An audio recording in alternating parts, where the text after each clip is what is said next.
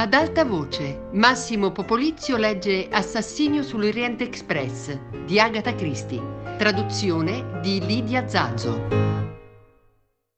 La deposizione del signor Hardman.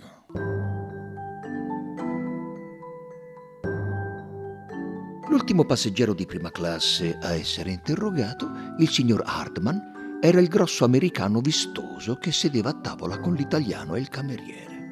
Indossava un completo a scacchi piuttosto sgargiante, una camicia rosa, una spilla da cravatta appariscente e stava masticando qualcosa quando entrò nel vagone ristorante. Aveva un volto largo, carnoso, con lineamenti rozzi e un'espressione cordiale. «Giorno, signori», disse. «Che cosa posso fare per voi?» «Ha sentito di questo omicidio, signor Hardman?» «Certo», spostò con disinvoltura la gomma da masticare. «Ci troviamo nella necessità di interrogare tutti i passeggeri del treno». «Ah, per me va benissimo. Beh, immagino sia l'unico sistema per risolvere la cosa». Poirot consultò il passaporto che aveva davanti a sé. «Lei è Cyrus Beltman Hardman, cittadino statunitense, quarantuno anni, commesso viaggiatore per una ditta che tratta nastri da macchina per scrivere?» «Esatto, sì, sono io». «Viaggia da Istanbul a Parigi?» «Proprio così». «Motivo?» «Affari». «Viaggia sempre in prima classe, signor Hardman?» «Ah, sì, signore. Beh, le spese di viaggio le paga la ditta». «E amico». «E ora, signor Hardman, veniamo agli avvenimenti di ieri sera». L'americano annuì. «Che cosa può dirci in proposito?» «Vabbè, proprio niente». «Ah, è un peccato. Forse vorrà dirci esattamente che cosa ha fatto ieri sera, dalla scena in poi, signor Hardman?» Per la prima volta l'americano sembrò non avere la risposta pronta. Infine replicò: «Beh, scusatemi, signori, ma chi siete voi di preciso? Eh, vorrei saperlo». «Questo è Monsieur Bouc, un direttore della compagnia internazionale dei vagoni letto. E questo signore è il medico che ha esaminato il corpo». «Ah, e lei?» «Sono Hercule Poirot. Sono stato assunto dalla compagnia per investigare su questo delitto». «Ah, eh, ho sentito parlare di lei», disse il signor Hardman. Riflette ancora per qualche minuto. «Beh, immagino sia meglio vuotare il sacco». Uh, «Le consiglio caldamente di riferirci tutto quello che sa», disse brusco Poirot. «Beh, non so davvero nulla, eh, proprio come le ho detto, ma dovrei sapere qualcosa. È questo che mi rode. Dovrei». «Sia più chiaro, la prego, signor Hardman». Il signor Hardman sospirò profondamente, si tolse di bocca la gomma da masticare e se la infilò in tasca. In quell'esatto momento tutta la sua personalità sembrò subire un cambiamento. Diventò meno simile a un personaggio teatrale e più umano. La sonora voce nasale si modificò. «Beh, quel passaporto è un po' un imbroglio», disse. «Ecco chi sono in realtà». Poirot esaminò il biglietto che gli era stato consegnato. Monsieur Bouc sbirciò da sopra la sua spalla. «Cyrus B. Hardman, agenzia investigativa McNeil, New York». Poirot la conosceva di nome. Era una delle più note e stimate agenzie investigative private di New York. «E ora, signor Hardman», disse, «sentiamo che cosa significa tutto questo». «Ah, beh, certo. Beh, le cose stanno così. Ero venuto in Europa sulle tracce di una coppia di imbroglioni, eh, niente a che fare con questa faccenda. La caccia è finita a Istanbul. Eh, ho telegrafato al capo e ho avuto istruzioni di tornare e mi sarei dovuto mettere sulla via del ritorno verso la cara e vecchia New York quando ho ricevuto questa». Gli porse una lettera. L'intestazione era quella dell'hotel Tokatlian. «Caro signore, lei mi è stato segnalato come un detective dell'agenzia investigativa McNeil. Voglia cortesemente presentarsi nel mio appartamento questo pomeriggio alle quattro. Era firmata S. E. Ratchet. «Ah, bien. Beh, mi sono presentato all'ora indicata e il signor Ratchet mi ha messo al corrente della situazione. Mi ha mostrato un paio di lettere che aveva ricevuto. Oh, era preoccupato. Bah, fingeva di no, ma era spaventato a dovere. Mi ha fatto una proposta. Avrei dovuto viaggiare con lui sullo stesso treno fino a Parigi e fare in modo che non gli accadesse nulla. Beh, signori, ho viaggiato sul suo stesso treno e mio malgrado qualcosa gli è accaduto. E certo che mi rode. Non è proprio niente di buono per me. Ratchet le ha dato qualche indicazione sulla linea da seguire? Ah, certo. Aveva predisposto tutto. La sua idea era che viaggiassi nello scompartimento accanto al suo. Beh, questo punto è saltato subito. L'unico posto che sono riuscito a ottenere è stata la cuccetta numero sedici. E non è stato neppure facile. Ah, immagino che il controllore preferisca tenersi quello scompartimento di riserva, ma non c'era altro da fare. E dopo aver esaminato bene la situazione, mi è sembrato che il numero sedici non fosse male come posizione strategica. Davanti al vagone letto di Istanbul c'era solo il vagone ristorante e lo sportello anteriore che dà sul marciapiede di notte viene chiuso. L'unico modo di entrare per un assassino sarebbe stato attraverso lo sportello posteriore o lungo il treno. In entrambi i casi sarebbe dovuto passare davanti al mio scompartimento. Lei non aveva alcun sospetto sull'identità di un possibile aggressore, immagino. Beh, sapevo che aspetto aveva. Me lo aveva descritto il signor Ratchet. Che aspetto? I tre uomini si sporsero verso Hardman, le orecchie tese. Piccolo, scuro, con voce effeminata, proseguì l'americano. Così ha detto il vecchio. E non pensava sarebbe stato la prima notte, ha detto, piuttosto la seconda o la terza. Sapeva qualcosa, disse Monsieur Bouc. Sapeva certamente più di quanto abbia detto al suo segretario, osservò Poirot. Le ha detto qualcosa di questo nemico? Uh, le ha detto, per esempio, perché la sua vita era in pericolo? Ah no, su questo punto era reticente. Mi ha detto solo che quel tipo voleva la sua pelle. «Un uomo piccolo, scuro, con la voce da donna», disse pensoso Poirot. Quindi, fissando Hardman, aggiunse «Lei naturalmente sapeva chi era in realtà?» «Chi, signore?» «Ratchet. Lo aveva riconosciuto?» «No, non capisco. Ratchet era Cassetti, l'assassino del caso Armstrong».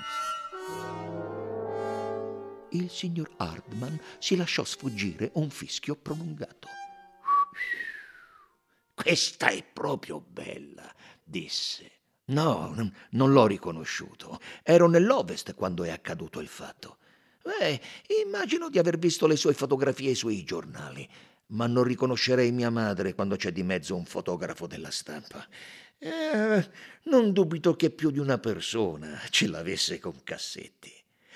«Conosce qualcuno implicato nel caso Armstrong che risponda a questa descrizione? Oh, piccolo scuro con la voce da donna?» Hardman rifletté per qualche minuto. «È difficile a dirsi. Quasi tutti quelli che avevano a che fare con quel caso sono morti. C'era la ragazza che si gettò dalla finestra, si ricordi?» «Ah, sì, certo. Questo è azzeccato. Era una straniera. Eh, forse c'era qualche guappo fra i suoi parenti». Ma dovete ricordare che ci sono stati altri casi, oltre a quello della piccola Armstrong. Cassetti era responsabile anche di altri rapimenti. Non potete concentrarvi solo su quello. Ma abbiamo motivo di credere che questo delitto sia connesso al caso Armstrong. Il signor Hardman fissò su Poirot uno sguardo interrogativo. Ma lui sembrò non accorgersene. L'americano scosse il capo. Oh, no, no. «Non riesco a ricordarmi nessuno che risponda a questa descrizione nel caso Armstrong», disse lentamente. «Ma naturalmente non me ne sono occupato e non ne sapevo molto. Continui il suo racconto, Monsieur Hardman». «Ah, c'è ben poco da dire. Dormivo durante il giorno e vegliavo di notte. La prima notte non è accaduto nulla di sospetto. Ieri notte è stato lo stesso, per quanto ne so. Tenevo la porta un po' socchiusa e guardavo. Non è passato nessun estraneo». «È sicuro di questo, Monsieur Hardman?» «Sicurissimo! Nessuno è salito in treno da fuori e nessuno è venuto dalle carrozze posteriori. Sarei pronto a giurarlo». «Riusciva a vedere il controllore dalla sua posizione?» «Ah, certo. Siede su quel seggiolino che è quasi a livello della mia porta». ha mai lasciato quel sedile dopo che il treno si è fermato a Vincomci? Sarebbe l'ultima stazione? Ah, per Baco, sì. Ha risposto a due chiamate, quasi subito dopo che il treno si è fermato del tutto. Poi è passato davanti alla mia porta per entrare nell'altra carrozza. Ci è rimasto circa un quarto d'ora. C'era un campanello che suonava furiosamente e lui è ritornato di corsa. Sono uscito in corridoio per vedere di cosa si trattasse. Mi sentivo un tantino nervoso, capite? Ma era solo la signora americana. Uh, faceva un pandemonio per non so che cosa. Beh, ho ridacchiato. E poi il controllore è andato in un altro scompartimento ed è tornato a prendere una bottiglia di acqua minerale per qualcuno. Dopodiché si è riappollaiato sul suo seggiolino finché non è andato in fondo al vagone a preparare il letto di qualcuno. Eh, credo che da allora non si sia più mosso fino alle cinque di mattina. Si è appisolato? Non sono in grado di dirlo. Eh, potrebbe essere. Poirot annuì. Le sue mani riordinarono automaticamente le carte davanti a lui. Riprese in mano il biglietto del signor Hardman. «Voglio essere tanto gentile da siglarlo», disse. L'altro eseguì. «Non c'è nessuno che possa confermare la sua versione riguardo alla sua identità, immagino, Monsieur Hardman. E che su questo treno? Beh, direi di no, a meno che non possa farlo il giovane McQueen. Eh, lo conosco abbastanza bene, l'ho visto nell'ufficio del padre a New York». Ma questo non vuol dire che si ricordi di me. Eh no, signor Poirot, dovrà aspettare di poter telegrafare a New York quando smette di nevicare. Ma posso assicurarle che non le racconto una storia. Allora, arrivederci, signore. Ah, felice di averla conosciuta, signor Poirot. Il piccolo belga gli offrì una sigaretta. Oh, ma forse preferisce la pipa. «Ah, oh, no, davvero!» Hardman si servì e si allontanò di buon passo. I tre uomini si guardarono. «Le sembra sincero?» chiese il dottor Costantin. «Sì, sì, conosco il tipo. Inoltre è una storia che si potrebbe smentire molto facilmente». «Ci ha reso una testimonianza davvero interessante», disse Monsieur Bouc. «Oh, è proprio così. Un uomo piccolo, scuro, con la voce acuta», disse meditabondo Monsieur Bouc. «Una descrizione che non si adatta a nessuno su questo treno», osservò Poirot.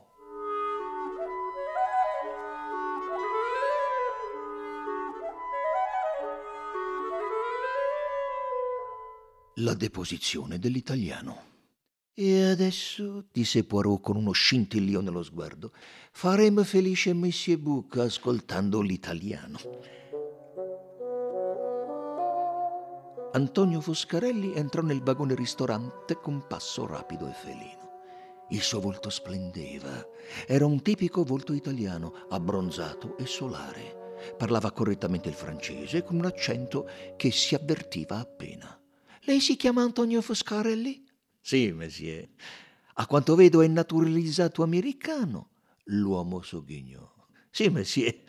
Per il mio lavoro è meglio». «È rappresentante di automobili Ford?» eh, «Sì. Uh, vede...»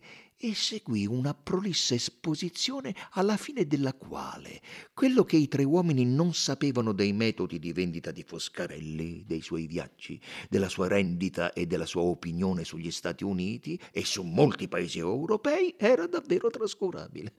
Non era certo un uomo al quale si dovessero estorcere le informazioni. Scaturivano da lui. Il suo volto benevolo e infantile brillava di gioia, mentre con un ultimo gesto eloquente si interrompeva e si asciugava la fronte con il fazzoletto. «Vede, quindi», disse, «che faccio affari in grande. Eh, mi tengo al passo coi tempi. So che cosa vuol dire vendere». «Negli ultimi dieci anni è andato avanti e indietro dagli Stati Uniti?» «Ah, sì, monsieur. Ah, ricordo bene il primo giorno che mi sono imbarcato per l'America. Uh, così lontana. Mia madre, uh, la mia sorellina...» Poirot interruppe quel fiotto di ricordi. Eh, «Durante i suoi soggiorni negli Stati Uniti, eh, si è mai imbattuto nel defunto?» «Ah, mai. Ma conosco il tipo. Oh, oh sì. fece schioccar le dita in modo significativo. Molto rispettabile, molto ben vestito, ma sotto sotto, eh, tutto marcio. Eh, con la mia esperienza direi che era un bel mascalzone. Le do la mia opinione, per quello che vale. La sua opinione è del tutto esatta, disse asciutto Poirot. Ratchet era Cassetti, il rapitore. Ecco, eh, che cosa le dicevo? Ho imparato a essere molto acuto, a leggere il voto della gente. Ma sì, è necessario. Eh, solo in America insegnano a vendere come si deve. Si ricorda il caso Armstrong? No, non lo ricordo bene. Si trattava di una bambina, eh, non è vero? Ah sì, una tragedia. L'italiano parve il primo a non concordare su questo punto. Beh, eh, sono cose che capitano in una grande civiltà come l'America, disse filosoficamente. L'investigatore lo interruppe. Ha mai incontrato qualche membro della famiglia Armstrong? No, no, credo di no. Beh, è difficile a dirsi, eh. Beh, io le darò alcune cifre. Solo l'anno scorso ho venduto, la prego, Messie, resti in argomento. Le mani dell'italiano si aprirono in un gesto di scusa. Vabbè, chiedo venia. Per cortesia, mi riferisca con precisione i suoi movimenti esatti di ieri sera, dalla scena in poi. Ah sì, ah, con piacere. Allora, sono rimasto il più a lungo possibile nel vagone ristorante. Ah, è divertente. Ho chiacchierato col signore americano al mio tavolo. Vende nastri da macchina per scrivere. Poi sono tornato nel mio scompartimento. Era vuoto. Quel miserabile John Bull, che lo diride con me, era a servire il suo padrone. Beh, alla fine ritorna, la faccia lunga come al solito. E eh, non vuole chiacchierare, risponde sì o no. Una razza davvero meschina, gli inglesi, per niente comunicativa. Se ne sta seduto in un angolo, impalato, a leggere un libro. Poi arriva il controllore e ci prepara i letti. I numeri quattro e cinque, mormorò Poirot. Esattamente, sì, in fondo alla carrozza. La mia è la cuccetta superiore. Salgo là sopra, fumo e leggo. Credo che l'inglese abbia mal di denti, allora tira fuori una bottiglietta di qualcosa che puzza molto. Se ne sta disteso sul letto a gemere e io mi addormento quasi subito. Ogni volta che mi sveglio, eh, lo sento gemere. Sa se abbia mai lasciato lo scompartimento durante la notte? Ah, non credo, me ne sarei accorto. Quando entra la luce dal corridoio ci si sveglia in automatico, pensando che sia il controllo doganale a qualche frontiera. Le ha mai parlato del suo padrone? Ha mai manifestato animosità nei suoi confronti? Eh, le dico che non parlava. Non era comunicativo, eh, muto come un pesce. Ha detto che fuma. E pipa, sigarette o sigaro? No, solo sigarette. Poirot gliene offrì una, che l'italiano accettò. È mai stato a Chicago? Chiese Monsieur Bouc. Ah sì, una bella città. Ma conosco meglio New York, Washington, Detroit. Lei è stato negli Stati Uniti? Eh? No? Eh, dovrebbe andarci. L'investigatore spinse verso di lui un foglio di carta. Voglio firmare questo e scrivere il suo indirizzo di residenza, prego. L'italiano firmò con un ghirigoro. Poi si alzò, il sorriso accattivante come sempre. È tutto? Eh? Non avete più bisogno di me? Buongiorno a voi, monsieur. Eh? Vorrei che potessimo rimetterci in moto. Io ho un appuntamento a Milano. Scosse tristemente il capo. Eh, perderò l'affare. E si allontanò. Poirot guardò l'amico. È stato a lungo in America, disse Monsieur Bouc, ed è italiano. E gli italiani usano il coltello. E sono dei gran bugiardi. Non mi piacciono proprio gli italiani. So se vuoi, disse Poirot con un sorriso. Ebbene, può darsi che abbia ragione, ma le farò notare che non c'è la minima prova contro quest'uomo, amico mio. Eh, e la psicologia? Forse che gli italiani non accoltellano? Oh, senza dubbio, disse Poirot, specialmente nel calore di una lite. Ma questo è un tipo di delitto molto diverso. Ho il vago sospetto che sia stato preparato e messo in scena con molta cura, amico mio. È un delitto preparato da tempo, non è, come dire, un delitto latino, è un assassinio che porta le tracce di una mente fredda, decisa e piena di risorse, una mente anglosassone, direi. Prese l'ultimo passaporto. E adesso sentiamo la signorina Mary Debenham.